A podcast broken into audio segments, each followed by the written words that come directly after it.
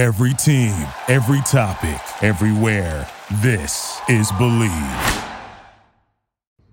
You know what it is? Episode 98 for the love of the game. Let's get it.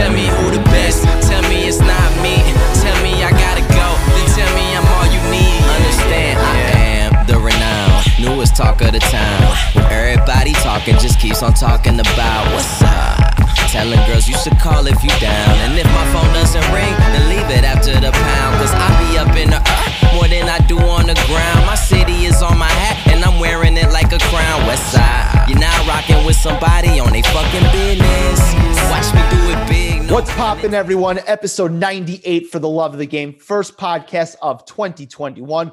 Hope everybody had a great New Year's. Big things happening in the sports world right now. We've got NFL playoffs coming up this weekend as the regular season wrapped up this past Sunday. This will be the main entree of tonight's episode, a little playoff preview. So yeah, that's what's that's what's up right now. NBA season is happening and it's heating up. NHL starts in about a week and a half or so. We have college football playoff. The title game is set. Ohio State is playing Alabama on the 11th of January. So a lot is happening to kick off 2021. So let's jump right in. Let's start with what I just mentioned in the college football playoff. The four teams in the playoff this year were Alabama, Clemson, Ohio State, and Notre Dame, ranked in that order. And like always, there's a major debate to be had at number four who's going to be the fourth team in. I know the last thing people saw before the committee made its decision was that Notre Dame got absolutely curb stomped by Clemson in the ACC title game. But like it or not, Notre Dame did have the best resume of the remaining teams that were in real discussion to be in, uh, and they should have made the playoffs. So for those who are mad about it, sorry, they were the fourth best team. No one really had a better case than them, and don't tell me Texas A&M because they had worse losses than Notre Dame.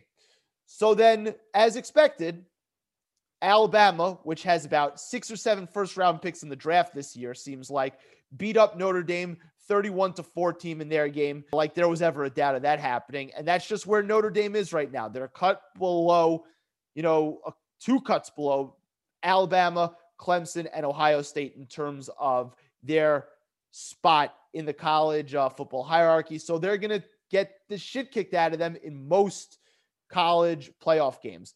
Well, and in the other game, after Clemson's coach Dabo Swinney called out Ohio State for only playing six games this year. Shout out to the recurring asshole of the day, the coronavirus. uh, had a lot to do with that. And then being ranked, that is, Ohio State being ranked 11th on his personal poll.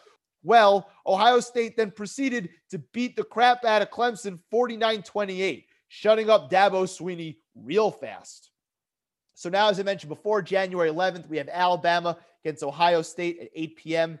And no, I don't believe that OSU beating up on Clemson will push Justin Fields ahead of Trevor Lawrence in terms of who will be the first pick in the upcoming NFL draft. As I mentioned before, Trevor Lawrence has been compared to John Elway, Andrew Luck, and Aaron Rodgers. He will still be the first pick in the draft. It's not like he played poorly in his game against Ohio State.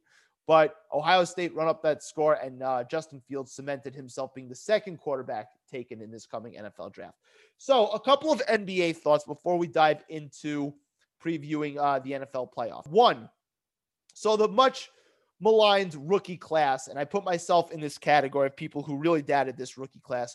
Well, we actually have a lot of guys who are good and solid contributors already. Guys who are already showing that they belong on an NBA court and contributing right away. So let's start with the two best rookies so far uh, Tyrese Haliburton on Sacramento and James Wiseman for the Warriors. Tyrese Haliburton has been a perfect fit playing guard next to De'Aaron Fox. There was this question whether a second ball handler would look good playing against De'Aaron Fox, considering how good De'Aaron Fox is and how much he has the ball, while Tyrese Haliburton has fit in really, really nicely. And the Kings were playing some nice ball until he got hurt with a wrist injury. And hold that thought on the Kings because there's another issue with them that needs to be discussed because my goodness, they uh, they've become a mess and they're doing uh, Sacramento Kings things again. But yeah, Tyrese Haliburton is awesome, and it's crazy that he fell to 12.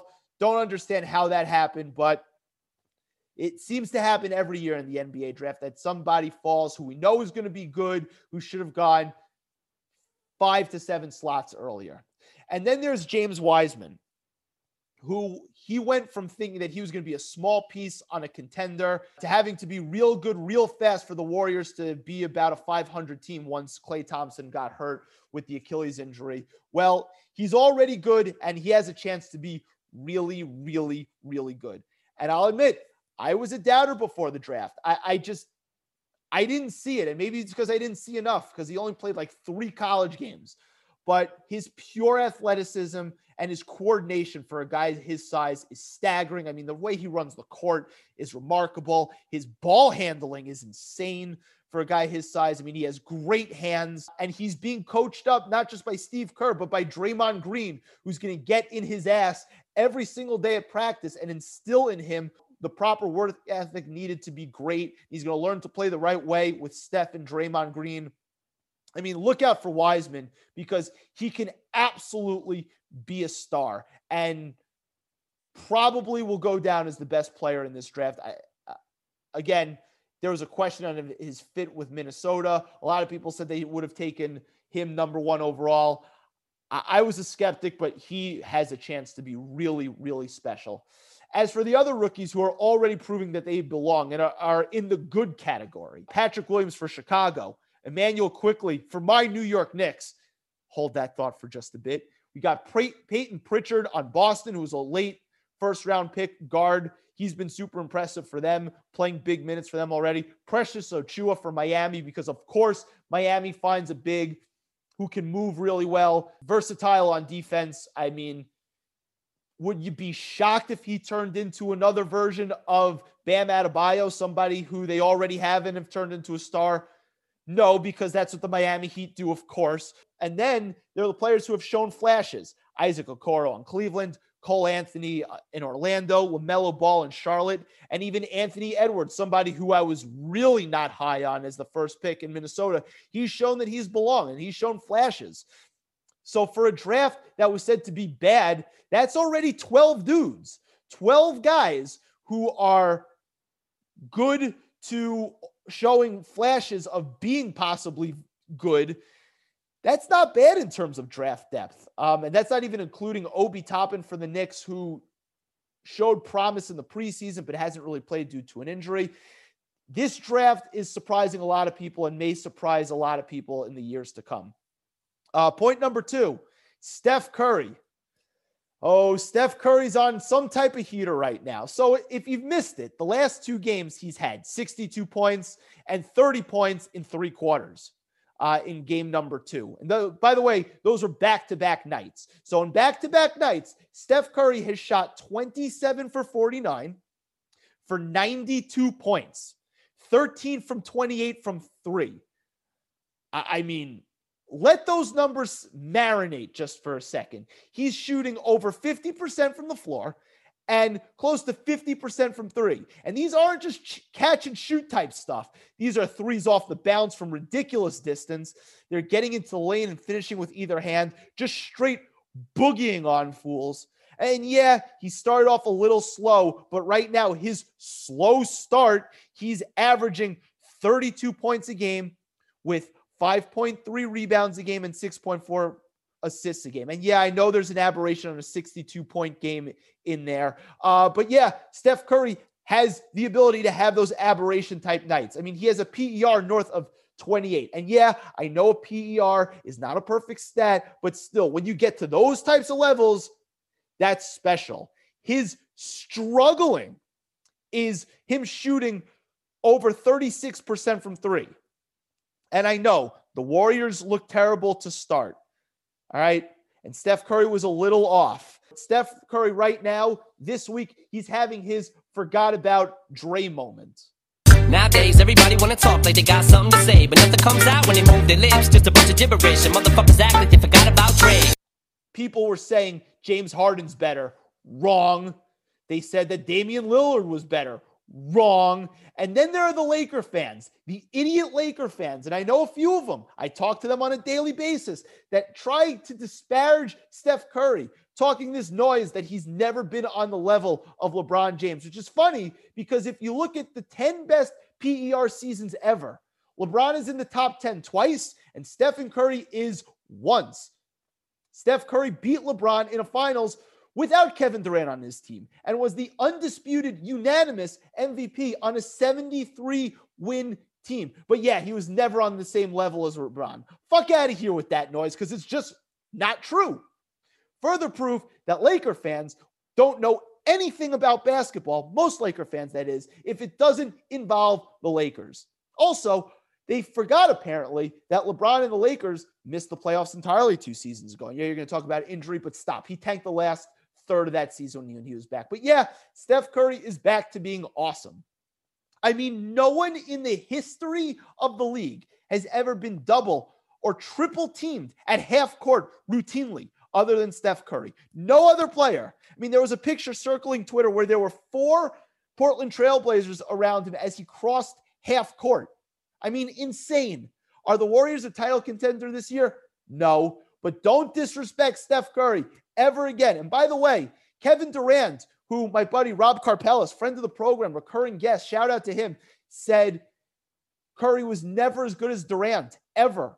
Well, Kevin Durant's best PER season ranks 28th all time, and Steph Curry's ranks 9th all time. So please stop with the nonsense, all right? Enough is enough already. So, from one California team, uh, this gets my third NBA point, to another that's uh, trending down in the opposite direction of the Golden State Warriors, and that's the Sacramento Kings. So, as I mentioned a little bit earlier, Tyrese Haliburton, the awesome rookie guard, well, he went down with an in- wrist injury, and since then, it's been a mess in Sacramento. They have lost three straight, but that's not really the half of it. Marvin Bagley, the former number two overall pick from the 2018 draft, who in his first two years showed a lot of promise when he played. The only issue is that he didn't play a lot of games, missed a lot of time due to injury. And then this season, he has been bad.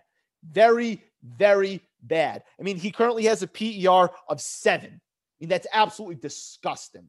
Well, it gets worse because his dad then takes to Twitter and requests that Marvin Bagley be traded from the Kings. I mean, just not a good look. Not a good look at all. But that's not all. Because then we have De'Aaron Fox's father, uh, De'Aaron Fox, the point guard of the Kings, who just signed a massive extension, who will probably be an all star, maybe even this year. Well, his dad chimes in and says, Yeah, the Kings should trade Bagley on Twitter. I mean, what a shit show. Tough look for the Kings, who haven't been to the playoffs in like 14 years, and they actually have some nice pieces and have a nice future going. But man, they need to clean this up fast. And no, the Kings can't trade Bagley now because he has legit zero trade value and would be throwing away a promising young player. Yes, still promising if they were to trade him right now. But if they were dumb enough to do so, I would love for my New York Knicks to get involved because I'm still holding on to my Marvin Bagley stock. But he's got to tell his dad to shut the hell up and he's got to play better because right now it's not looking good for those on Marvin Bagley Island, which I am currently a um, a member of. Four, Trae Young. So I am not a Trae Young fan. I've said this multiple times. I think he's an empty calorie stats guy, an empty calorie all star. And I wouldn't want to play with him because he constantly is dominating the ball, never tries to move it or try to move off ball. But so far this year, he's been better in those respects. Right now, the Hawks are four and three, and Trae Young has been uh, playing some pretty good basketball. I, I, have to admit, I'm not buying the Hawks hot start. I mean, I bet the Hawks, I bet the Hawks under uh, for season wins. It was one of my favorite bets before the season started, so we shall see. But the thing that troubles me about Trae Young, and it's not specifically just about Trae Young, it's also about the way uh, NBA officiating is and I'm really starting to hate this, is how Trae Young is basically throwing his body backwards to hunt for fouls. It's Harden esque and it's disgusting. And the NBA needs to stop calling this bullshit, and this trend needs to end. Players should not be rewarded for actively hunting fouls and throwing their body around, not trying to make basketball plays. Chris Paul did it. I hated it then. James Harden does it to a degree. I hate it. And Trae Young has taken it to the next degree, and I really hate it, and it's awful. So, NBA officials, wake up and stop rewarding this crap. Enough is enough already. Last NBA topic before going into uh, football and all things football my New York Knicks. So, I'm going to ask you guys a question. At the time of this recording, name a team in New York that has won four of its last five. I'll give you a hint. It's not the Brooklyn Nets. That's right. It's the New York Knicks. My New York Knicks are making me smile right now after beating the Hawks and Trae Young's bum ass coming back in the fourth quarter uh, from a fourth quarter deficit. Allow me to wax poetically about the Knicks. And I'll admit, I may have been wrong about some things regarding the New York Knicks. Let's start with Tom Thibodeau. I was a little skeptical about the hire, but I, I can't deny it. These this team plays hard, man. They just play hard and they give good effort every night. I like the way they play, and he's playing the young guys. And it's really a breath of fresh air. It's a breath of fresh air watching a team play hard every single night, compete, even when they don't have it going shooting. I mean, we'll, we'll get to RJ Barrett in a second, but even when he was in a slump, a terrible slump when he couldn't make a three, he still plays hard every single night. And there was this major narrative going around, and partially it was true, especially with his days in Minnesota, that Thibs favored playing veterans when the situation called for him playing young kids. But that's not the case right now because you see last night that rookie guard Immanuel Quickley played the entire fourth quarter and gave this the team a spark leading to the comeback win. I mean, Let's talk about Quickley for a second. I love this kid. A major spark. He plays hard. He plays smart on defense for a rookie. He shoots the ball well. He's amazing at drawing fouls and not the Trae Young type bullshit where he's throwing his body around, but he's actually crafty enough to make it look like in the act of shooting. And there's just a different energy when he's on the court. I mean, the way he closed the fourth quarter against Atlanta last night was awesome. And again, kudos to Thibs for playing him the entire fourth quarter and not going back to Elfrid Payton, who honestly I can do without, even though he's had moments where he's actually looked pretty good, but I can do without Elfrid Payton. Yeah.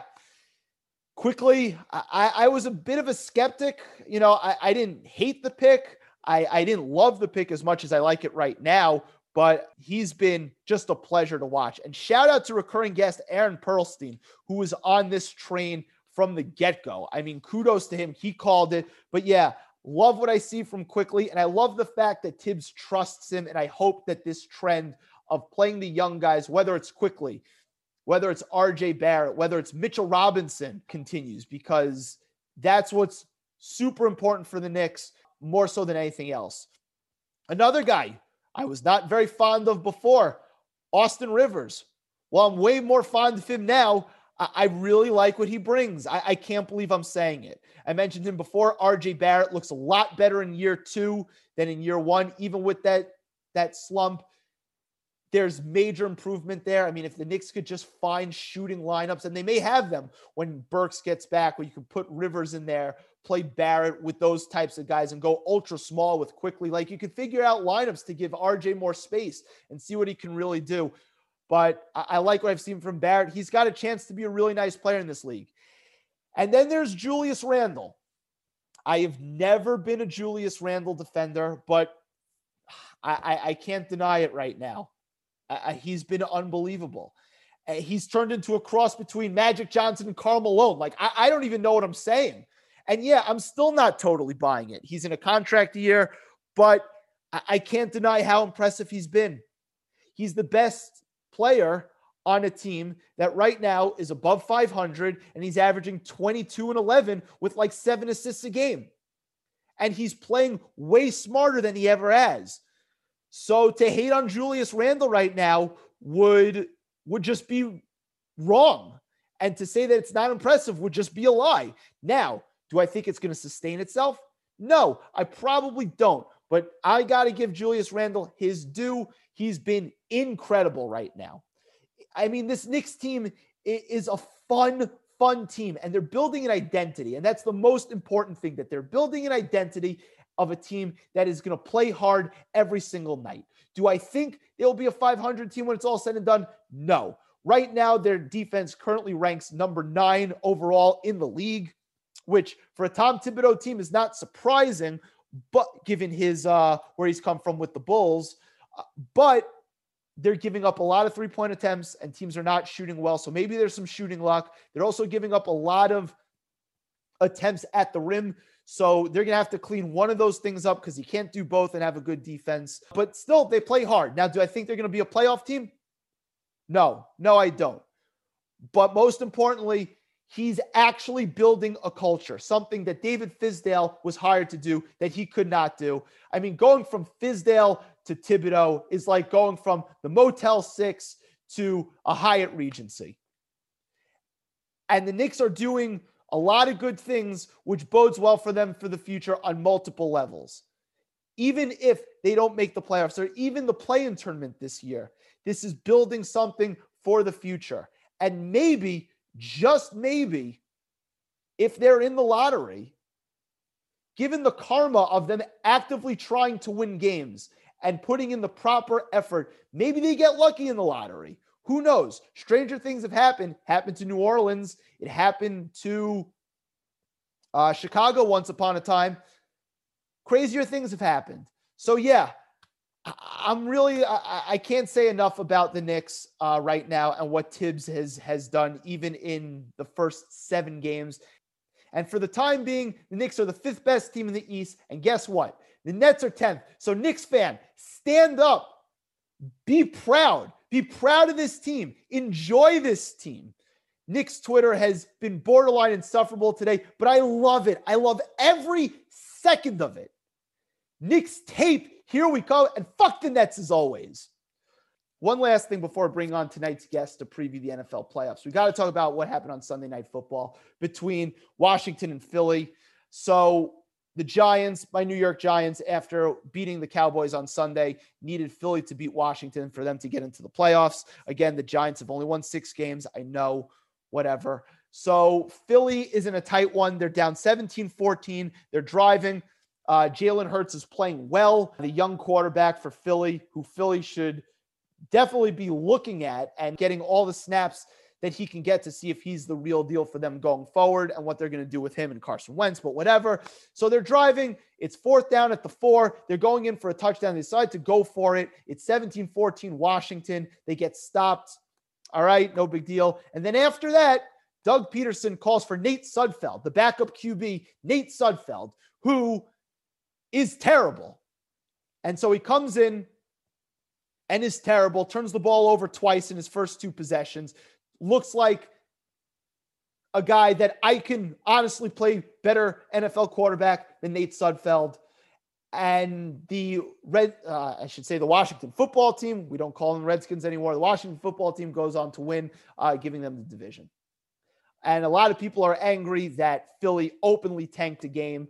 Giants fans are angry because they wanted to get into the playoffs. They needed Philly to win. And I get that. I can't get too upset about that because, again, the Giants are 6 and 10.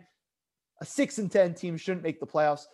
But honestly, for the integrity of the game and for the integrity of sport, to have a team openly wave a white flag like they did and basically stop trying, openly trying to lose and for Doug Pederson and his smug ass to say that he was trying to win when Nate's by putting in Nate Sudfeld, when we all know that that's not the case, for him to lie in his press conference was ridiculous. It was an absolute mockery on the highest level. Just insane. Absolutely insane. I don't know what the NFL is going to do here, but they should fine the Eagles because you can't have it be that on a nationally televised game on Sunday night football that a team openly tanks the way this was. This was more egregious than any other tank job in the history of sports. If you wanted to start Nate Sudfeld from the beginning, fine. Be my guest.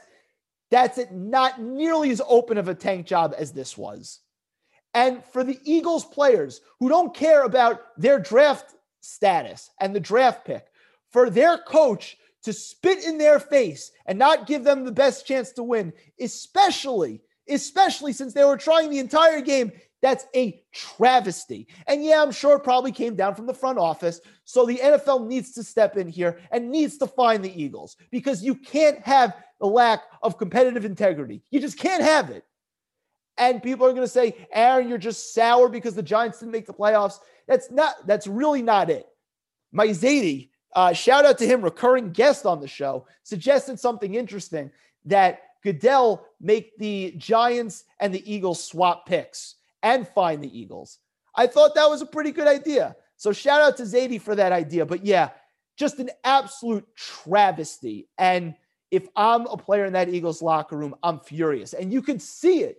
There were videos and gifs that came out on Twitter that the players were furious. And for Doug Pederson to say that he was trying to win the game, putting in Nate Sudfeld, especially after Jalen Hurts had been playing well and had run for two touchdowns, is just a mockery of the competitive balance of sport, and it should not be tolerated. The NFL needs to step in and do something here. I don't know what it is, what they should do. I mean, I think it should be a fine. I don't hate my Zadie's idea, but they have to do something. Anyway, with that said, we're going to bring on a recurring guest to talk all things NFL, especially previewing the playoffs in just a moment. So, I teased it a little earlier. Uh, it's time for the entree uh, portion of the uh, the episode. Uh, we're bringing back on a recurring guest, uh, an excellent recurring guest, one of the smartest football guys I know. Uh, talk to him all the time. I think you can guess who it is, but I might as well introduce him anyway. Mr. Shai Elberger. Shai, what's good? Uh, not much. Thanks for having me on. I wasn't sure if you were referring to me or not, but I guess you are. I uh, I have said it many a times. You, are somebody who uh, I trust their football opinion uh, a lot, except when it comes to Evan Engram, yeah. um, which we have uh, gone back and forth with quite a bit. Yeah, I was gonna say you don't always trust my my views. Yeah, well, uh, I mean, you, you can't bat a thousand, buddy. You can't bat a thousand. so, uh, I mean, we might as well kick it off there. Obviously, we are on the heels of just watching you know, Sunday night football go down between the the Washington football team and the Philadelphia Eagles. Uh, our New York Giants had won earlier in the day uh, because uh, Washington tanked it a little bit, and we'll uh, we'll get to that in a, in a, in a little bit. But uh, so the Giants they finished six and ten. Um, your thoughts on the season? What you like, what you didn't like about the uh, the team right as it currently stands? What you like going forward? What they need, what they don't need? on the roster. Just give me your your parting thoughts of the New York Giants season. Yeah, so I think high level, uh, the outlook is better this or now than it had been the prior two years. I would say, um, coming out of 2016 season, obviously they made the playoffs, so there was a lot of optimism. Then 2017 was the disaster. Uh, they fired everyone. Um, but I still kind of was like pretty optimistic going into 2018. They still had a lot of good players. Um, and then that season was horrible. And that's when I really probably that was probably the, um, that off season was my first time coming on with you. There was like really no hope. And then the next two seasons sucked. Now I feel like I get it. They were six and 10. If you told me before the season they were six and 10, I would have been like, all right. I, I mean, that's what like the Vegas total was. So whatever. But it was, it was like a different six and ten. Like I know there's there's been a lot of people, and you can make the point they really could have won like two or three or four more games. It works the other way also. They could have lost, you know, a couple of games that they won. I just think it's very clear, and I know you'd agree with me, that a, there was a significant upgrade from Pat Shurmur to Joe Judge. Oh, huge. So, so it really starts with that. Um, neither of us like Jason Garrett as OC. I don't know if that will change or not. But I just think at a high level, like they got better players again. The coach, I like Joe Judge.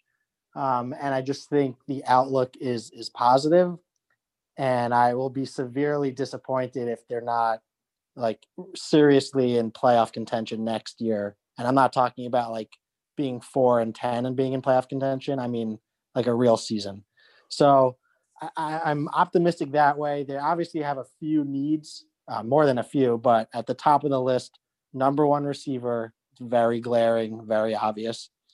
Uh, they need pass rush help. They played basically the second half of the season with no names as as their number one pass rushers, um, and they need another starting cornerback opposite Bradberry. Uh, that's also very glaring and very obvious.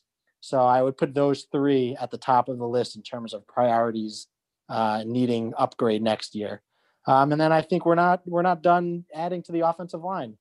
We would have liked to have said by now that kind of all five spots you're confident in. Um, but I don't think we can say that at this point. Uh, left guard is still a question mark. The coaching staff clearly soured on Will Hernandez, who didn't even play in week 17. Um, Zeitler is an expensive guy they could cut at right guard. The right tackle, they kind of alternated throughout the season between Cam Fleming and Matt Peart. Um, and Peart showed promise earlier on and kind of dwindled toward the end. He also did not play in week 17. So there's still question marks along the offensive line.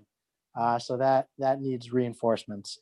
So not not a finished product by any stretch. A lot of improvements need to be made. Um, but I think as a Giants fan, just comparing where I am now to each of the last two years uh, is definitely in a better situation. It's funny you said that not all six and 10 teams are created equal, right? Uh, I mean, Bill Parcells famously said, You are what your record is, right? So, you know, to say that they had a successful year would be would be a lie because they didn't, right? And I mean, we're going to get to them possibly making the playoffs and what happened Sunday night in in a little bit, but they, you know, Joe Judge, who I was skeptical of when they hired, he was definitely an adult in the room, right? And that was important because they they had so many, you know, shit shows with coaches with uh, Pat Shurmur and uh, and Ben McAdoo. I mean, those guys were just messes. Uh, so definitely having Joe Judge in the uh, as an adult in the room who seems like uh, like a real general who gets his players and his players really respect uh, that that's number one, and that and that goes a long, long way. Uh, in terms of where I see the roster, uh, and and I guess I'll, I'll ask this to you. you. You mentioned cornerback alongside Bradberry. Uh, they invested a lot of draft capital in cornerback recently. I, am I mistaken here? You are not mistaken, and um, it will be one of the one of the things I touch on when we talk about Gettleman, but they did spend a first round pick on DeAndre Baker. Was actually a trade up. That they, wasn't great. They, that that did not work out well. They used a supplementary draft pick on Sam Beal, which was a third round pick. He has played, I want to say, less than six games in in the last three years. He was injured and then he opted out this year. So going into next year, he will have played like five games. Um, and then they also drafted Julian Love in the fourth round, who has played and seems to be like an okay piece of the secondary. I don't think he's a he's a straight cornerback. So and then obviously they signed Bradberry, which was a home run. Home so run. they have invested, and it just you know one of those things worked out really well in Bradberry. Love is okay, and the other two did not work out at all. So he he has tried and then um, just hasn't been that successful. So, having said that, and oh, oh, just one more quick question before I guess I give my thoughts on the roster. Um, what's their cap situation like uh, going into the off season? Or they have they have a, uh, a healthy cap situation. They uh, actually saw today, as it currently stands, they have like the 17th most space, which is liter, which is right average um, but very easy for them to create a lot more cap space. Um, and that's cutting Golden Tate. And if they were to cut Adios. Zeitler, see ya. Uh, Golden Tate's definitely cut. Um, if Zeitler were to get cut or you know restructured contract, um, they have a couple of like backups that are signed to you know a few million dollar contract, so they could easily create you know ten to fifteen million more in cap space. Um, yeah, but, I, the, I but the Leonard Williams eventual extension is going to cut into that. So, So, for sure, I, I- don't expect them to copy what they did last offseason, where they didn't spend like crazy. It wasn't like 2016, but they gave Bradberry and Blake Martinez pretty good contracts on three-year deals. and Logan um, Ryan got a deal. and Logan Ryan was signed right in August.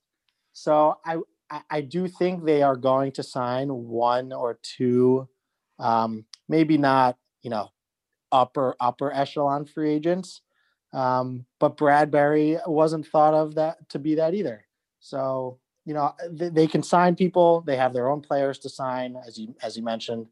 Um, Leonard Williams, which is it's like I'm almost like tired about talking about the Leonard Williams situation because the people that don't understand it just will never understand it.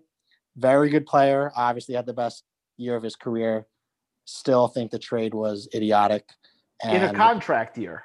In a contract year, which backed Gettleman into having to franchise tag him this year, and now has backed him into requiring a hefty contract. So I'm, I'm happy he's on the team, and I'm happy he will be on the team. I believe it's just we're going to end up in hindsight paying like way, way more than we than we could have or should have. Well, um, yeah, yeah. He- he's um that he had an amazing year. That guy, though, you know, makes me nervous in terms of like once he gets paid, that all of a sudden he's just not going to give a shit anymore. Um, I I don't know why. I hope not, obviously. And uh, I, I know he definitely enjoyed the Giants organization more than the Jets organization. I mean, as bad as the Giants been and have been, at least you know they are a good organization with with a strong ownership group. I just I, I'm nervous about what's going to happen there, and they can't franchise tag him again, correct? Um, they could. You can franchise tag someone twice in a row, like Cousins was on their on Washington. Um, it's just it's like more money than this year's franchise tag would be. So it would be you end up paying him like forty five million over two years or something like that. Crazy. They're not going to do that. Um, I I don't know Leonard Williams that well. Uh, personally, I don't know him at all, but just watching as a fan, he doesn't strike me as someone that would like loaf after signing the contract. Um, he he has said it's not about the money, which I, I whether or not he means it, he has agents who who do care about the money. Um, I just don't see him being that kind of person, uh, and, and I would hope Judge would be able to realize that and, and see if that were the case before giving him such an extension. Got it. Got it. That makes sense. I um so I agree with you on the number one receiver. Um, I think that's their number one need. Uh, we'll get to you know what we think of Daniel Jones um, in in a couple of moments. But so where do you see them going in terms of finding that receiver? Do you see them going the free agent route or do you see them going the draft route? Because I would personally rather them go the draft route. Yeah, th- there's well, there's first of all, I don't think they're mutually exclusive. I I could definitely see kind of like an a B list signing free agent and an early you know, first, second, or third round pick receiver. Um, I, I wouldn't say that they only need one receiver. Um, you know, would it be the worst thing if Slayton and Shepard were kind of a three and four? No, I don't think that. Um, in terms of free agency, it's, it's kind of hard to predict because you don't know who's going to get franchise tagged. So, for instance, Allen Robinson, I would love him on the Giants, but the Bears could tag him. Kenny Golladay, he's kind of had some injury uh, uh, this year, at least was, was injured for a lot of it. But I'm I'm a big Kenny Golladay fan, um, and I would be surprised if the Lions just let him hit free agency.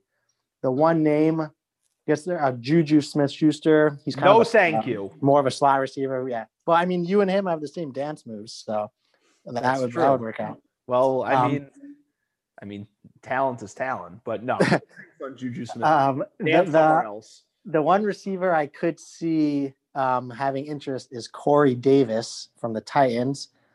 Um, Yeah. And just kind of like what you just touched on with Leonard Williams, he was in a contract year and he had his best year. So uh, I agree with you with that reaction. Like, uh, I don't think he's a true number one. You can make the case. You know, he's young. He's he's whatever he is. He's 25. Maybe he's just like you know this is his. He's becoming a number one. Um, but he doesn't strike me the same way when when the Giants signed Plax way back in 2005, where he was just like he was clearly really athletically talented. Um, Pittsburgh just had other receivers that, and they couldn't pay him. And you know he was this big six foot five guy, like definite number one receiver potential. Uh, I don't feel that way for Corey Davis, uh, and I, and I would hope he you know he wouldn't get a huge contract. So I don't know. They could go that route. And uh, round one, round two would not surprise me whatsoever. Uh, I had no idea the Heisman Trophy was tonight, and I just got an alert like ten minutes ago that the Alabama dude won it. DeVonta receiver. Smith. So I don't know if he lasts till eleven. I I don't know. I've never seen him play. I have no clue. I do think receiver would be an option in the first round. So, that's where I want them to go. Uh, from the little that I know about the draft, uh, and I'm not an NFL draft expert, but the, from what the little that I know is that there are three awesome wide receivers in the first round. Um, there's one guy from LSU who opted out of the season. Um, I forget what his name is. Then there's the two guys from Alabama. DeVonta Ja'Marr Smith- Chase. Uh, yeah, I think so. Ja'Marr Chase, and then there's Devonta Smith from Alabama and uh, Waddle from Alabama. Yep. I am good with any of those because I, unless they're signing Allen Robinson to a nice deal, I, I don't want any of the guys that you just mentioned. Any of them. Yeah, there. I mean, there's. It's hard. I mean, number one receivers, like any premium position, they rarely hit the market, uh, and if they do, there's there's a reason. Um, trying to think of other receivers I've seen. Uh, not not big names. I feel like could be wrong here, but Mike Williams on the Chargers, I think, is a free agent. Um, but uh, he's he's not. You know, he's not a number one. Um, so I really do think it's it's really vital they get someone. It was just painful watching Giants receivers just not create separation and just, you know, really, really makes it tough. You know, I, I really think back to like if Eli did not have Plax those first few years, how many times he bailed him out and how important a guy like that is for a young quarterback. Um, they do need, they definitely need to sign a top guy or draft in the first couple rounds. And So I go- would be shocked if they don't. So let's go right there. So what do we what do we make of Daniel Jones right now? Uh, he, uh, I'll, I'll say this, and I think you know I'm I'm I'm a Daniel Jones fan. I think it's easier to defend the camp of people that say he sucks than the people who say or have all the confidence that he is a franchise quarterback. Like if I had to if I had to choose one of those two options for how it's going to go, I would probably have to choose that he sucks because there's just been more evidence of him not being good than being great, especially this year. After last year, I would have maybe said the other way. However, we have just seen many, many instances of really good throws, really tight window accuracy, the mobility when he can run. Um, and I also build in the ability to improve in certain areas. And I also include the fact that the O line still has not been good. He obviously lost Saquon this year. Gallman was good, so I can't really even say that that was a huge detriment. I just think the receiver and Engram were just really subpar this year. So similar to like Sam Darnold on the Jets, who I know you think is trash, and he might be, but you're just not giving them a lot to work with to show if they're really good or not. Having said all that, I'm I'm 100% sure he's going to be the quarterback next year, and next year will determine what his future is. Like if we're sitting here next year, a year from now, saying what do you make of Daniel Jones, that probably means he did not have a good season. We need to be sitting here next year saying like year three was the year, and you know he is the guy for the next five years. So the the best case scenario, right, is is you look at Josh Allen, who was pretty mediocre to put it kindly last year. Um, you know, with a much better roster, and then all of a sudden in year three went went crazy when he got Stefon Diggs, right? Like that's like the best case scenario. Right. That uh, who knows? But I mean, if I were in the Giants draft room, obviously I'm looking at a pass catcher in the first round, whether it's a wide receiver or whether it's the um, the tight end from Florida, uh, because I want Evan Engram gone. Um, I know you and I differ on this, but I, I really think they should either be looking to trade him or uh, he's he's just he's cost them multiple games over the last two years, and a tight end shouldn't be costing you games. Yeah, I'm not gonna. Okay, so coming into the season, obviously, I was a big Engram fan. I there is I I cannot defend that he had any sort of good season. He was horrible, He and it was really year, though. Really disappointing to me. Um, I, I don't. I, we disagree really on prior to 2020 Evan Engram because this year we both agree he was horrendous. He sucked. I still think he has potential. I don't know what his issues were this year, mental, I don't know. I will say I would be very anti drafting a tight end with the 11th pick. even the guy out of Florida who's a I, I I just think they have too many other more important needs with I mean you're you're because when you evaluate Evan Engram you think he is like he should be cut and not in the NFL whereas I think he's a starting NFL tight end on the cheap. So it would to me it would just it would it would just be not the best use of of, of the, the 11th draft pick. capital. All right, fine. You want to take a tight end in round three, round four? Be my guest. I hear that. Um, so yeah, I want them to go wide receiver in the first round, and in the second round, I- I would not mind if they drafted a quarterback. Uh, You know- not going to happen. You know, one of those guys who like fell, who has like first round grade. Let's say like Matt Jones. I think his name's Matt Jones, right from Alabama, the quarterback from Alabama, or the guy from Florida, Kyle Trask. Like if they fell to the second round, like why not? Um, I, I again would be pretty upset if that happened, and more than that, I really do not see Gettleman, whose entire tenure now is staked to Daniel Jones, drafting a quarterback in round two. I I would be shocked. Wouldn't that extend his possible uh, employment? No. window? he doesn't get to then say, "Oh, well, if Jones isn't good, well, now I have this other guy, so let's wait and to see what happens to him." If what I will say, if Jones, if next year is Jones's last year on the Giants, then it is Gettleman's last year as well. There, he doesn't get to do a, a second quarterback, uh, you know, early pick. I, would be shocked. I just, I don't see that. I think they are fully committed to Jones next year. So are we excited that Gettleman is back? I think we know the answer to that is no. Um, I will see. I, I try to be objective, and I am objective. And the mandate after last season from Mara was that Gettleman has to uh, increase his batting average. And from that point forward, we, we mentioned James Bradberry signing, Blake Martinez, Logan Ryan, Graham Gano.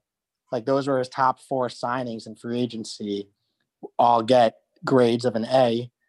His draft, I, I don't like really even evaluating a draft after one year, but it does look promising. And that's including Andrew Thomas struggling for the first half of the year and I think really improving in the second half of the year.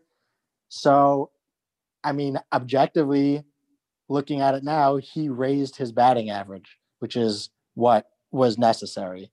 I, I, I think this offseason and the draft again will just give more evidence into what he's about. If he, you know, signs more run stopping defensive tackles and signs three old running backs, then you know we're back to square one. Right. Um, I like to think and hope that Judge has a, a large influence on personnel, and you could argue that oh, all of a sudden Gettleman's free agent signings are good and his draft picks are good. What a coincidence! Joe Judge is here. Now that's you know that's a claim I can make without any evidence. So I'm not excited that he's back, but all I care about is the team being good. And so if the team is good next year, I'm not going to be like, oh, I, you know, I love that we're 11 and five. I just wish Gettleman were fired. Like, no, I, I would say, I would have to say, you know, it took longer than I wanted, and I don't agree with some of his philosophy. But in the end, now the Giants are 11 and five, and he's the GM. So, Right. you know, it goes hand in hand. When the Giants were horrible and his moves were questionable, I despised him. If they if they improve and are good, and his signings now are good, then you know I have to. With new information, my opinion can change. So Kevin Clark said something on the Ringer with Ryen Russillo um, that a a rebuild for an NFL team could really take two years, uh, but it shouldn't take more than two years, right? You should be able to really flip the switch in two years. I mean, you look at what the Dolphins did in the last two years. Um, so when I look at Gettleman, it's just like, you know, it's been two years of shit. And now, I mean, as we said, the trajectory is looking up. But if next year we're looking at, you know, seven and nine again, six and ten, like, like enough is enough already.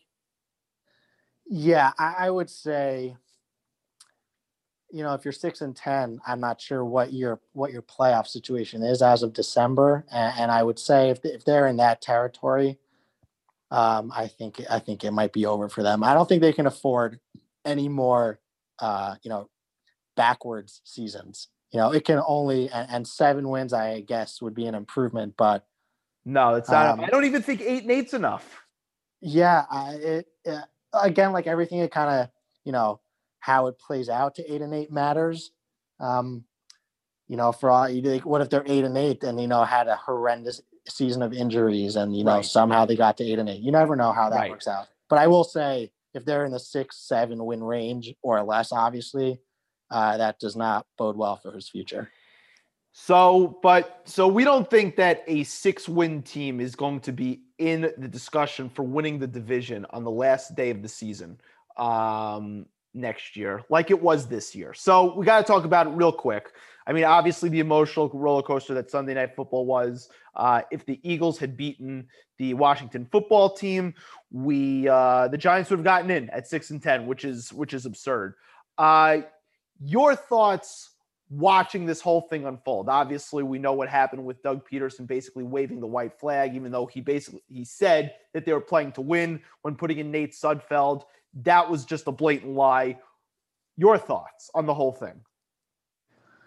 I will say, um, once I saw toward the end, of, toward um, toward the weekend, that a lot of the Eagles players were out, like Miles Sanders and Fletcher Cox and a bunch of guys. Um, I really, I obviously wanted to beat Dallas and and was treating it as a very stressful game.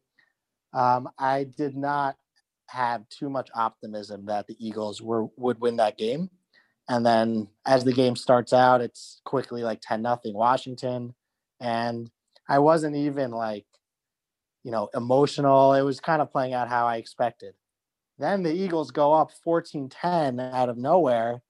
And I'm like, huh, interesting. This uh, this could be a very enjoyable night. And, uh, and then Washington scored right before the half. Logan Thomas, former Giant, former Giant tight end, uh, quarterback, I will add, who's who's now a tight end. Um, so the Washington goes up three at the half, and again, I'm like, all right, they're not gonna. I mean, they're gonna win. Eagles are not gonna win. That when they pulled Hurts, so I, I don't know if you saw Matthew Berry had retweeted a tweet like Sunday morning from some Eagles writer saying uh, Doug Pederson said Nate Sudfeld could get some time if it makes sense in the game or something. So when they pulled Hurts, you know, down three in the fourth, a third or fourth quarter, you know, to me, that's not really the time where quote it would make sense. I'm thinking more Eagles are down 20 or something like that.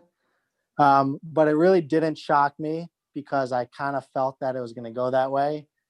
Um, but it really was surprising just how bad I like. I, I don't know what I expected from a third string quarterback, but they must have known that he was awful. And I mean, putting him in the game obviously gave the Eagles no chance to win that game. So it was, um, you know, if I was just watching by myself without Twitter, without, you know, commentary, I would have just thought like whatever. The Eagles they have nothing to gain. They they're trying to get the better pick. Like it sucks for the Giants, but you know Giants were six and ten. They can't really complain. But then when you see like everyone on Twitter is just like, this is an embarrassment. This is a busha. Uh, Cris Collinsworth is just railing on them during the game. Like, I would not have done this. I can't imagine, you know, being on a team where this would happen. then you see Miles Sanders yesterday or today saying like they were all pissed. Uh, it, it was I don't I don't think I've ever seen in a game an in-game move for a team to clearly try to lose. To me, it would have been a lot different if they just said before the game, Hurts is not playing or he's the backup. We want Sudfeld to play the whole game. He didn't get preseason, blah, blah, blah. But to play Hurts for three quarters and then take him out in a three point game for this scrub, I've not, I can't remember ever seeing that in game move to clearly try to lose. And the crazy thing to me is it's not like we're the Giants situation where if they lost to Dallas, you know, they could end up picking like sixth, but if they make the playoffs, they could pick 20th. The Eagles gained three spots from losing, which to me does not seem like that big of a deal to, to really try to lose so badly. So that's what's even more mind boggling to me. But they clearly had no interest in winning. Um, I, and Pederson saying he's trying to win the game, and you know Sudfeld deserved reps is complete BS. Uh, he he really should have just said like you know we don't want Hurts to get injured or something like that. But yeah, I, have never seen anything like that. So I wasn't uh, I wasn't too too upset because all week I didn't really think the Eagles would win. Um, so you know that that's that's their problem. And, and again, like the Giants were six and ten, they can't can't be complaining that you know the Eagles tanked and that's why they didn't make the playoffs. Correct. But the but the crazy thing was is that the Eagles had just gone for it on fourth and four at their uh, fourth down at the uh, four yard line, down three to then try and win the game. Right? They didn't convert.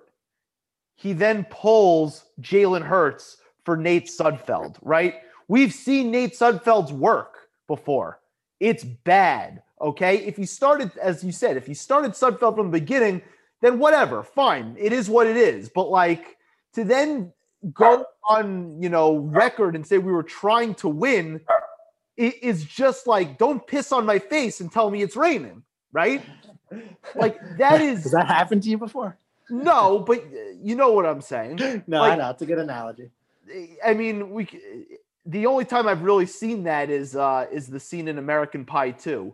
But anyway, the uh, I, it's just the total crock of shit, and it, it's not so much about the Giants' play playoff, um, you know, hopes or you know them being deserving playoff team. There were six and ten. I don't think a six and ten team should ever make the playoffs. However, it if you're the NFL, right, and and this game is on Sunday night football you can't have this. You absolutely can't have this. It, it, it's bad for the the brand of, of the sport. Like there needs to be like competitive integrity. Okay, it, it can't be this blatant. And I, if you're Roger Goodell, you have to do something here. I, I hmm. so it's not it's not the Eagles' fault that they were on national TV. And when they scheduled the game, the Eagles were still alive for the division, I believe. But, but that doesn't matter. So, it doesn't so do you think what do you think has do you think the NFL has to tell Pederson before the game, don't you dare pull any shenanigans?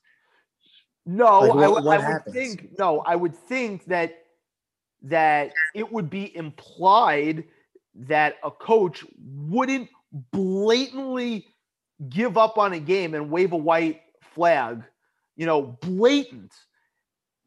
I, I think that they would have enough integrity to play the game to its fullest potential because the guys want to win, right? They don't like to lose. They, Agreed. Who, who, the players don't give a shit about the, the draft pick. I mean, they're trying to win. So it's a slap in the face to the players. But having said that, now that he's done it, like you have to find the organization because yeah, I'm sure the call came down from upstairs, right? I, I, I don't think Doug Pederson just willingly was like, all right, you know what, we're done. I, I'm sure the call came from downstairs, but then you have to find the organization. Or, and something that my Zadie suggested when we actually spoke over the phone was have the Giants and the Eagles swap draft slots. That's how you that's how you avoid this, right? That's how you get Well, this out of the way. I think, I mean, that would be a very specific resolution. Uh, and if they wanted, if Goodell wanted to ensure that this type of thing didn't happen, they could kind of go and you'll say NBA tanking happens all the time, but just, you know, have some sort of weighted lottery for the order and not just worst team picks first, second worst pick second. Like, I mean, we, we live in New York, New Jersey. For four months, all we heard was the Jets need to lose. Is that good for the game? you know the, jaguars you know have to lose they didn't play james robinson the last like three weeks But this this was different.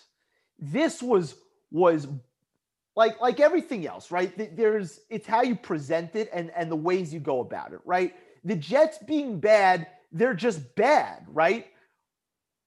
But Correct. this was different. This was like you completely in the middle of a game were just like that's it. We're not trying anymore. After Well- you had been trying the entire game up until that point. uh right so so a couple more thoughts is like the steelers took out big ben mid-game did didn't they am i wrong on that no i think he i don't No, think he no, he never started. he didn't play at all right Yeah. So so now it's the thing of like, well, he started but didn't play, or you took him out. Like, is that what it is? And then also, what are you gonna do? Find the Eagles and say like, you put in a player who is so bad that the egregiousness of you even putting Nate Sudfeld on the field all but assured your team to lose. It's like I also don't see Goodell like going that route and dissing a player so badly. Like we have to fine you for playing this player. But again, not everything is everything is its own circumstance, right? You saw the way the game was playing out. You saw them go for it on fourth down a lot, okay? To then openly just be like, "Ah, we're done." That's crazy. That that's next level. And we- Yeah, I've, I've never seen it. And by the way, there were um before they went for it on from the four yard line, they also had that possession where they got to like the 36 and it was like fourth and five. And you know, wow, where's the aggressiveness there? They literally took a delay of game to punt. That to me was a move of like, we don't really care if we win or don't or not. So from the 35 yard line, we're just gonna punt. From the four, I was honestly happy they went for the touchdown from the four yard line. Um, because uh, I think a team like the Eagles, who's not going to the playoffs, they should be aggressive in those situations. Maybe they called a crappy play on purpose or something. I that. agree. I thought they should have gone for it too, especially I think you go for it on every fourth down. What, Yeah. What's the difference? Yeah, yeah. It was. I I had not seen that before, and I and I understand the outrage, and you know, obviously part of it is because it affected the Giants, um, and from that standpoint, I think may hopefully the punishment for the Eagles is that the players don't respect him anymore, and their locker room goes to shit. I, I just I I this is as out in the open as it's ever been, I think, in any sport. You've never seen tanking mid-game like this in an NBA game. You just haven't, right? Yeah, the, the Philadelphia 76ers can play G League guys all day, but like at least they're they're starting the game, they're playing Correct. the game. This this was so over the top that for that for the competitive landscape of the league, you can't have this. And the Eagles should be fined. Yeah, if you remember, like with two minutes left and the Redskins were running it out, the guy fumbled and the ball like popped up for a second. Where for a split second you were like, "Holy shit, the Eagles are about to like scoop and score and return it for a touchdown." And then my thought was like, Pederson would have instructed like anyone who recovered the fumble to just like run out of bounds at the one yard line to to not get into the end zone, um, or, or something to that effect.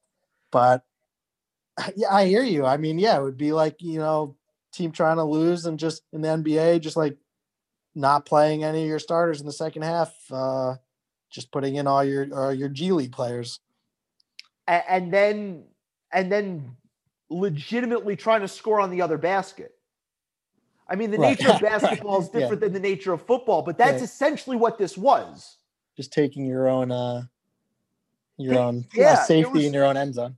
It was crazy. All right, but okay, so that that's enough for that stupidity. Uh, the games that matter, right? So uh, wild card weekends this weekend. Um, I mean, it's have you seen a year where the separation between the a you know one conference to another is so drastic, right? I mean, the AFC is so superior to the NFC this year. Like, do you remember anything like it, like this?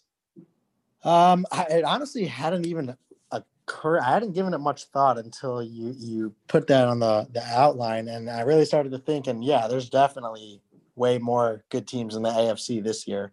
Um, I it's hard for me to like go back every year and, and compare, but there's definitely um the, the AFC has the power this year.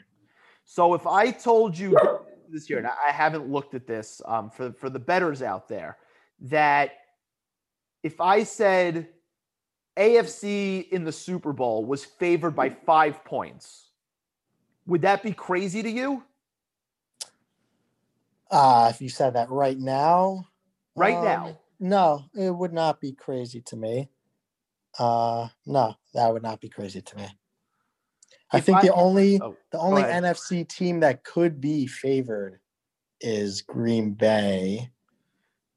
Um, but if it's like Kansas City versus anyone, that, that might be five points, I guess, depending on how they look. But uh, yeah, no, that would not surprise me. what if I said that Buffalo was the best team in the league right now? Um, I would say I think the Chiefs are better than them. Okay, make make the case because the Chiefs. Well, the the case is to me is kind of simple: is that the Chiefs won the Super Bowl and then are the one seed this year, and don't have any real injuries, and until they are knocked off their mantle, they're the number one team to me. So it doesn't worry you that the Chiefs have basically coasted and looked pretty pedestrian uh, the last couple of weeks, and the Bills have been kicking the crap out of everybody. I mean, their backups kicked the crap out of the Dolphins this week in the second half, and the Dolphins won 10 games. They're not a slouch team. I I I, I don't disagree. The Bills um, Bills are might be the second best team in the NFL, and they're certainly playing really well. Um, and Josh Allen has all season. I kept thinking he was. I guess he had like a two or three game stretch in the middle where he wasn't great, but definitely impresses me every time I watch him. M- much better than I, I thought he would be two years ago. Um, I just I, I think there could be. Uh, it's hard to really say this in the NFL, but like, were the Chiefs bored? Like, who who was really chasing them for the one seed those last? Well, they sure as shit looked bored. I, I wish I, I did think they would crush Atlanta. Um, just even just because I feel like Atlanta, Matt Ryan, and the outdoors uh, does not go well. Um, but they obviously didn't. They won by a little. I just think, you know, until hopefully we get a Bills Chiefs AFC championship. Um, but until they're knocked off, I still have the Chiefs as number one. I do too, push comes to shove, just because I trust Patrick Mahomes more than anybody else in the sport. Um, even Aaron Rodgers. Uh, the only other guy I trust almost as much as Mahomes is is Russell Wilson. Um, but what about him though? The last several weeks, well, we'll get to them when we preview that game, but he's not been been great. And it's funny that the the flip has been totally switched between the offense and the defense. Their defense has been balling out, and their offense has kind of looked rather crappy. But even still, like he comes up with you know one or two plays at the end of every game that just decides it. Whatever they win ugly. That's what Seattle does. It's like classic Pete Carroll. We'll get into them in a second. So But yeah, push comes to shove, I tr- trust the Chiefs more. But like the Bills are really good. And I would think the Bills would be favored by, you know, four or five points against any NFC team as well on a neutral field. You think Bills would be favored by four or five over the the Packers or the Bucks or the Saints? I do. Uh, it's, uh, I think uh, I mean yeah, I, we'll have to see these next few weeks. I feel like when when let's say the Bills like, I mean they'd have to beat the Chiefs, but if they you know breeze through the first two rounds, you know winning by twenty, and then they beat the Chiefs, yeah, I could see it. I think a lot a lot has to do with how the playoffs unfold. I uh, I think that I- don't see a scenario like I'm not even sold on the Packers being as good as their record is. Um, I, you can make a case for five of the seven NFC teams can make the Super Bowl. I don't think that's really the case for the AFC, but I also think that for example, like the Ravens at their best are probably better than every NFC team outside of Green Bay. Agreed. Maybe New Orleans. And I don't even think the Ravens are going to win this weekend. I, I Um, knew you would not pick them.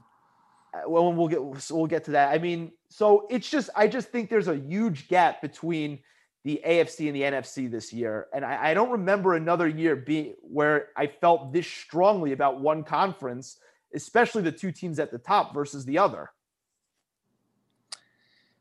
Yeah, it's um well the playoffs weird things always happen in the playoffs. So, you know, a week from now we could be looking at a lot different playoff picture than what you think.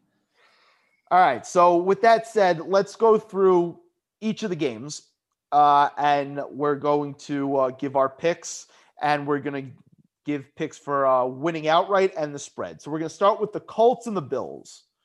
Uh, Bills are at home. They are giving six and a half points to the Colts. The Colts, to me, are the most uninspiring 11 win team, but for some reason, you know, they they just win games, and I mean, 11 and 5 is 11 and 5. So, uh, what do you make of this game, and uh, who do you like? So I, I do think the Colts defense, and I, I really probably only know this because I had them in fantasy all year. The Colts defense is very good. Um, probably underrated due to a couple of reasons. The fact that the Colts did not have many primetime games this year. I honestly can't even remember one night game that the Colts played. Um, and two is they don't really have any household names on defense. So Well, Darius, uh, Leonard, Dani- Darius Leonard is Right. So we know him. I'm not sure, you know, if the casual NFL fan knows who he is. He, he's incredible. Um, but even outside of that, like they have DeForest Buckner, and um, They got the guy from the Chiefs, uh, Chris Jones. Chris Jones. Yeah. Right. Okay. So they, they have those guys who I still, you know, I, I still stand by. They're not not household names. Um, but I do I, I mean Chris Jones is really good. But um I think their defense just overall is really good. I do not trust Rivers. I think Rivers stinks. Um, and somehow they won and I 11 in games. Um, they just, I guess at what he's good at, he's good at, which are you know these short, accurate passes to running backs and tight ends and um, T.Y. Hilton. Indy outdoors, I'm gonna I'm gonna take Buffalo. I assume we're not doing spreads. Uh, I do think the Bills win straight up, um, and this has a little fun aspect to the game in that Frank Reich, the Colts coach, was the Bills quarterback The comeback Uh, against the Oilers. Right, in, in that crazy that- playoff game. Ni- what was it, 1993? They 90, came back from like oh no, later than down. that. Later, it was like it was mid or late nineties. No, Oh, it was uh. no way. It Hmm. was early 90s. hmm. I think the I think the I think the that was one of their Super Bowl years. I'm almost positive. One second. Um, We'll we'll we'll we'll check. yeah, we'll we'll get to that. Um, but okay, so Uh, you were right, 1993. see, there you go. And people say I'm just an NBA guy. So who do you like in this game? Because as much as I have just talked up the Bills, right? I think the Bills, you can make a case that they're the best team in the league. I would not be surprised if the Colts covered this spread.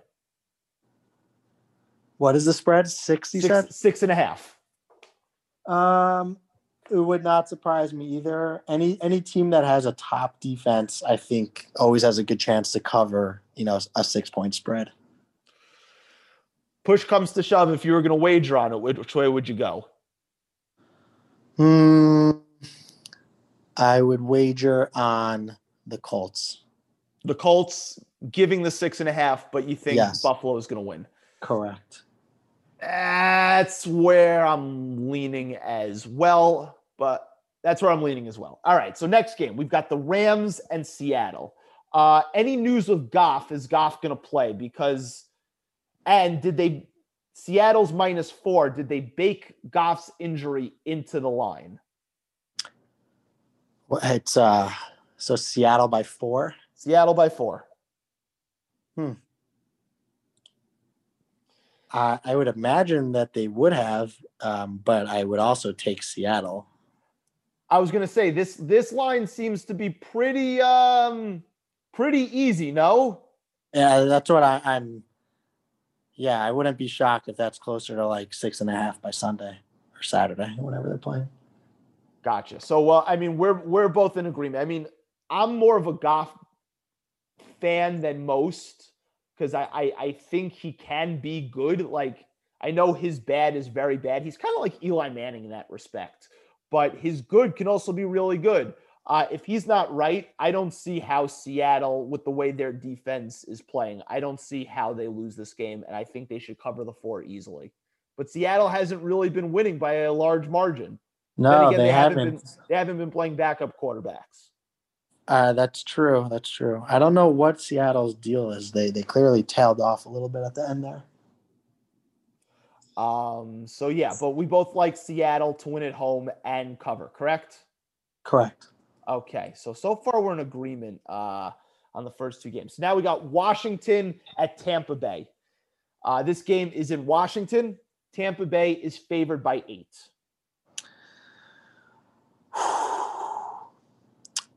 So I have two thoughts, and each of them has to do with the the defenses.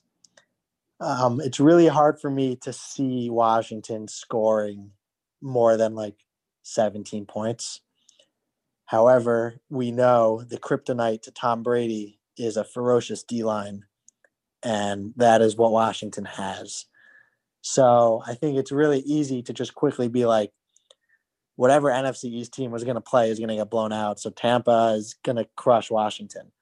We should just keep in mind that Washington's ultimate strength is Brady's ultimate weakness, and a lot of times that that comes through in the game. So I do think Tampa will win, but it would not shock me if it was, you know, 24-17 or something like that. and weird stuff happens. We see it every year. It doesn't just go chalk. Weird stuff happens. And this Right. was the game that I was like, I don't know how Washington, with Alex Smith, you know, not being able to move, how they score 17 points in this game.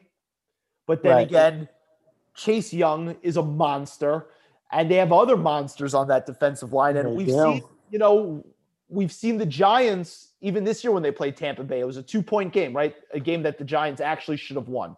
Uh, two point game, and it's because they roughed up Brady like crazy. And yeah, I know Tampa's finding a little bit of a groove. Antonio Brown's getting into a bit of a groove. Um, but yeah, I I'm with you on this one. I think I think Washington covers the eight.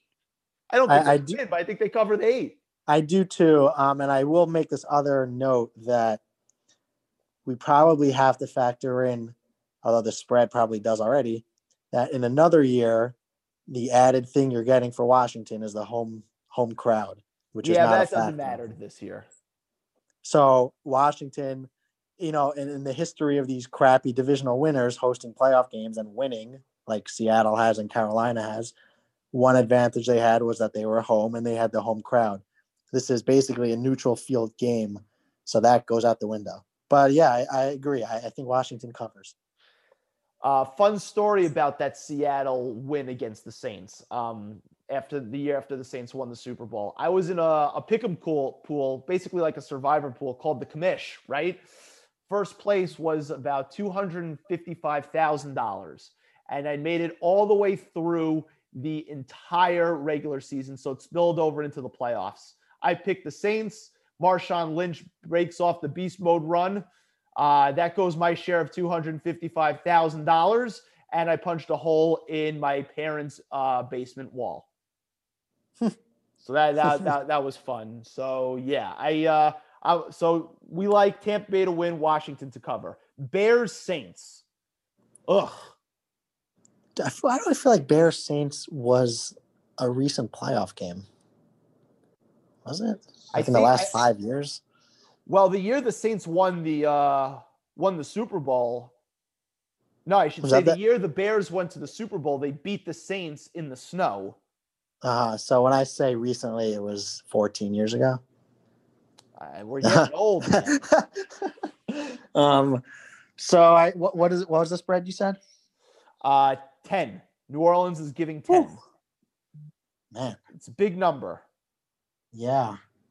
Uh, well, I guess there's a big question: Is Kamara playing? I'm sure he'll be back. Uh to me, the bigger question is Roquan Smith. So I did not even know. Uh, yeah, I didn't even know he was he was in doubt. Ah, ten. Ah, I'm gonna have to go with the Bears. I just have not. I've not been that impressed with the Saints on offense this year. That leads me to believe that they'll cover ten. Um, uh, this I think will be a low scoring game, which also makes it hard to cover a ten point spread. So if it's kind of like a Washington Tampa score, 23-16 or something like that, 27 I guess that's kind of a lot. 23, you know, 17, 14. I do think the Bears will cover this. And we're going to differ here. As much as I haven't been impressed by the Saints and I respect the Bears defense, uh, the Saints defense is is pretty good.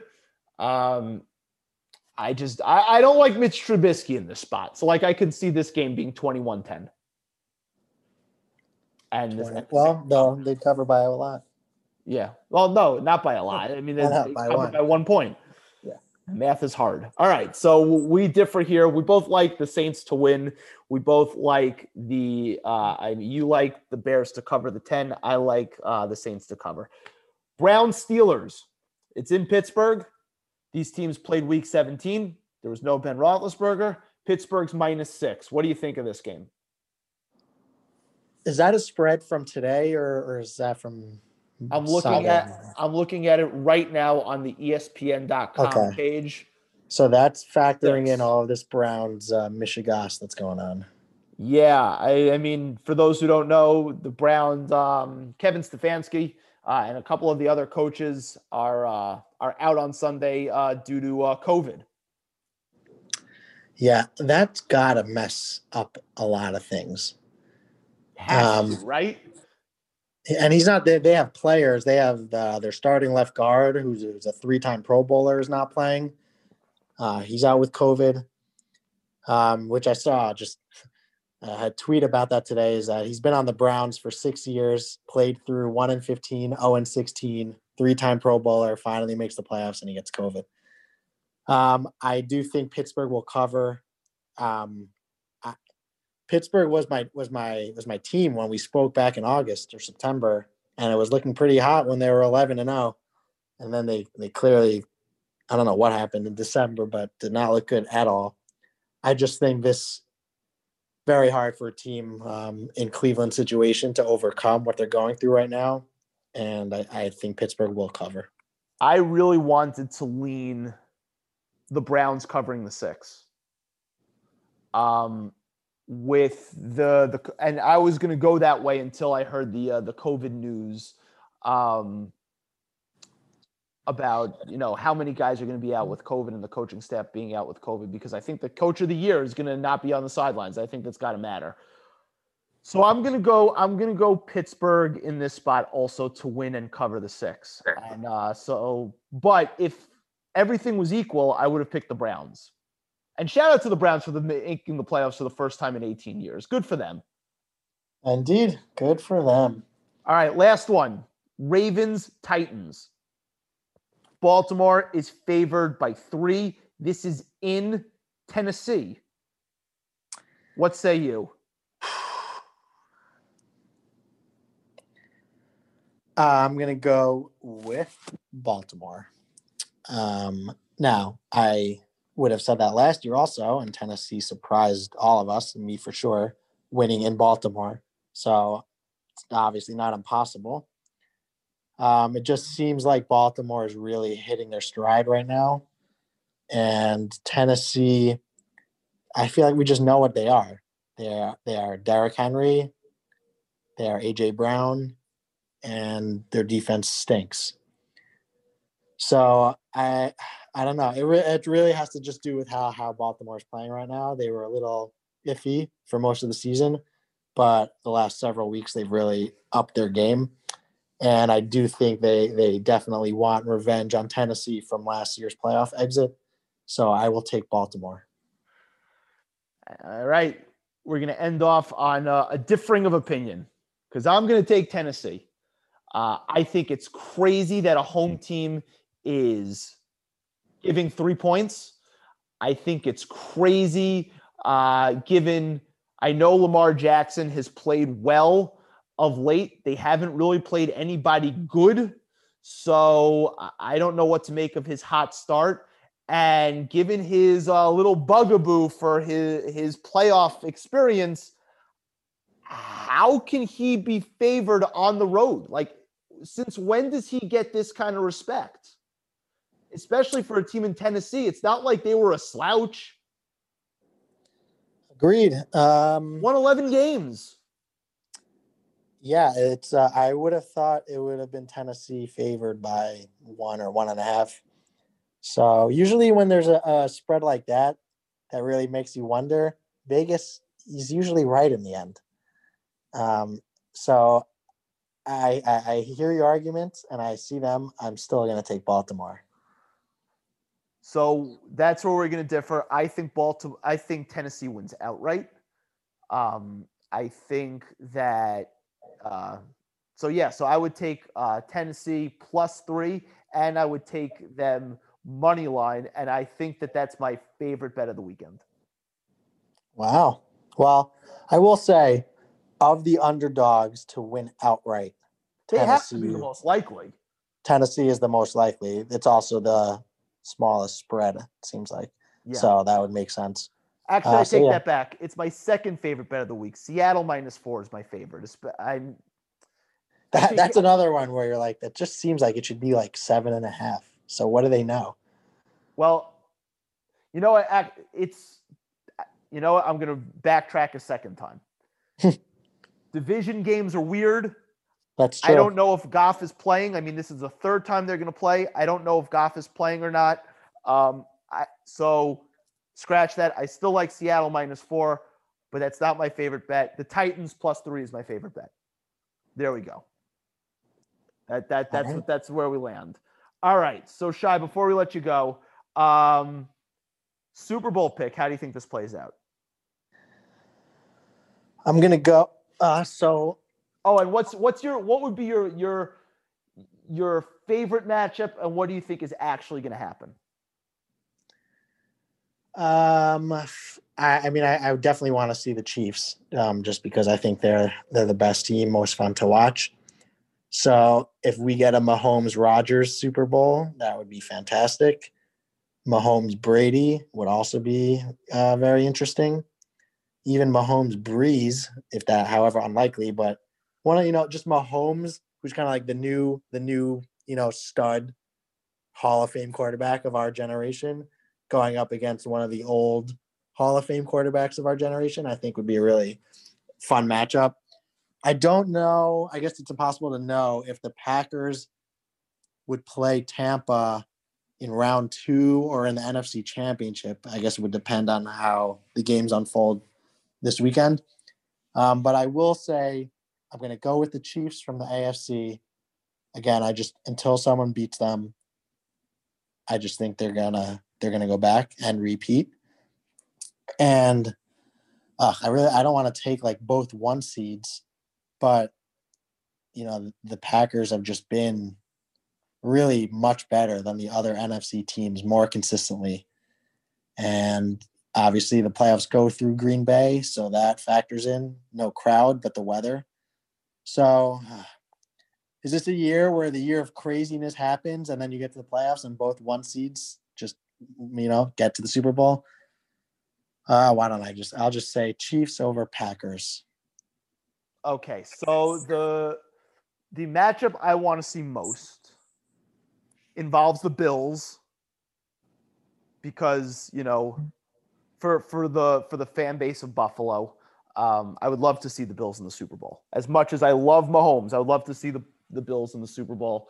Uh, Bills against the uh, against this the Seahawks would be awesome, uh, just because I, I love Russell Wilson.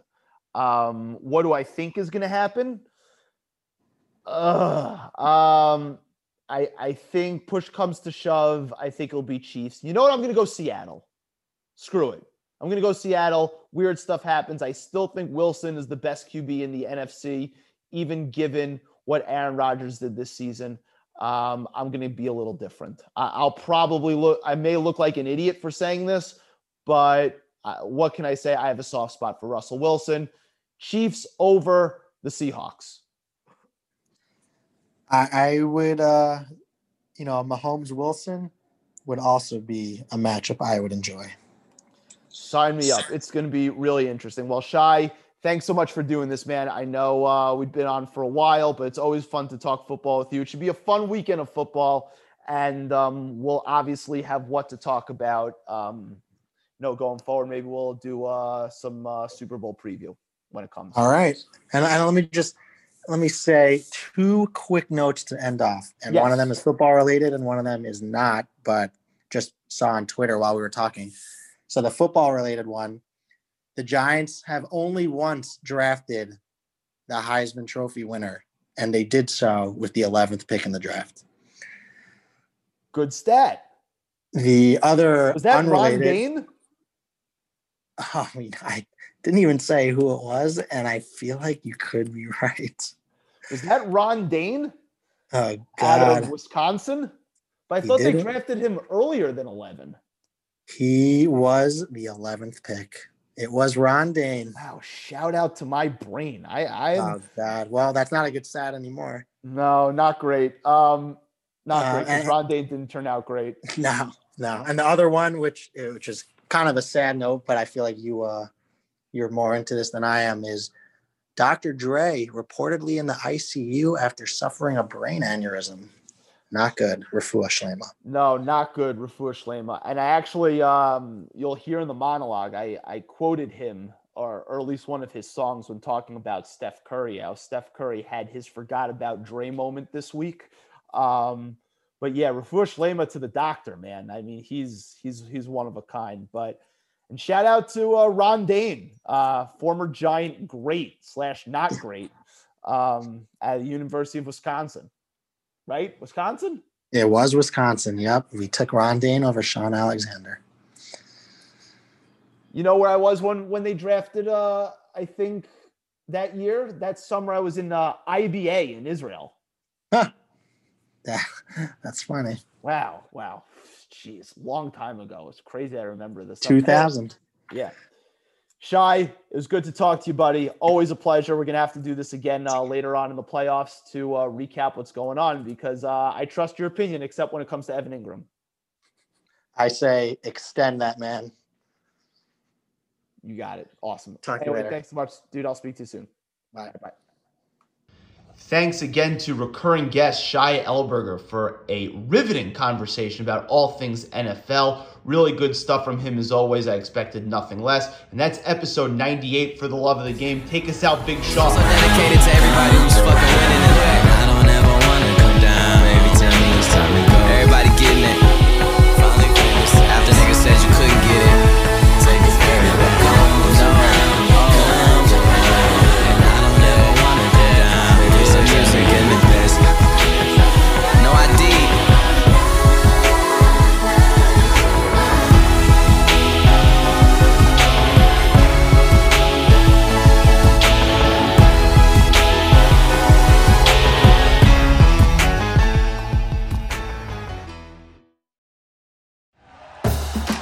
For listening to Bleav. You can show support to your host by subscribing to the show and giving us a five star rating on your preferred platform.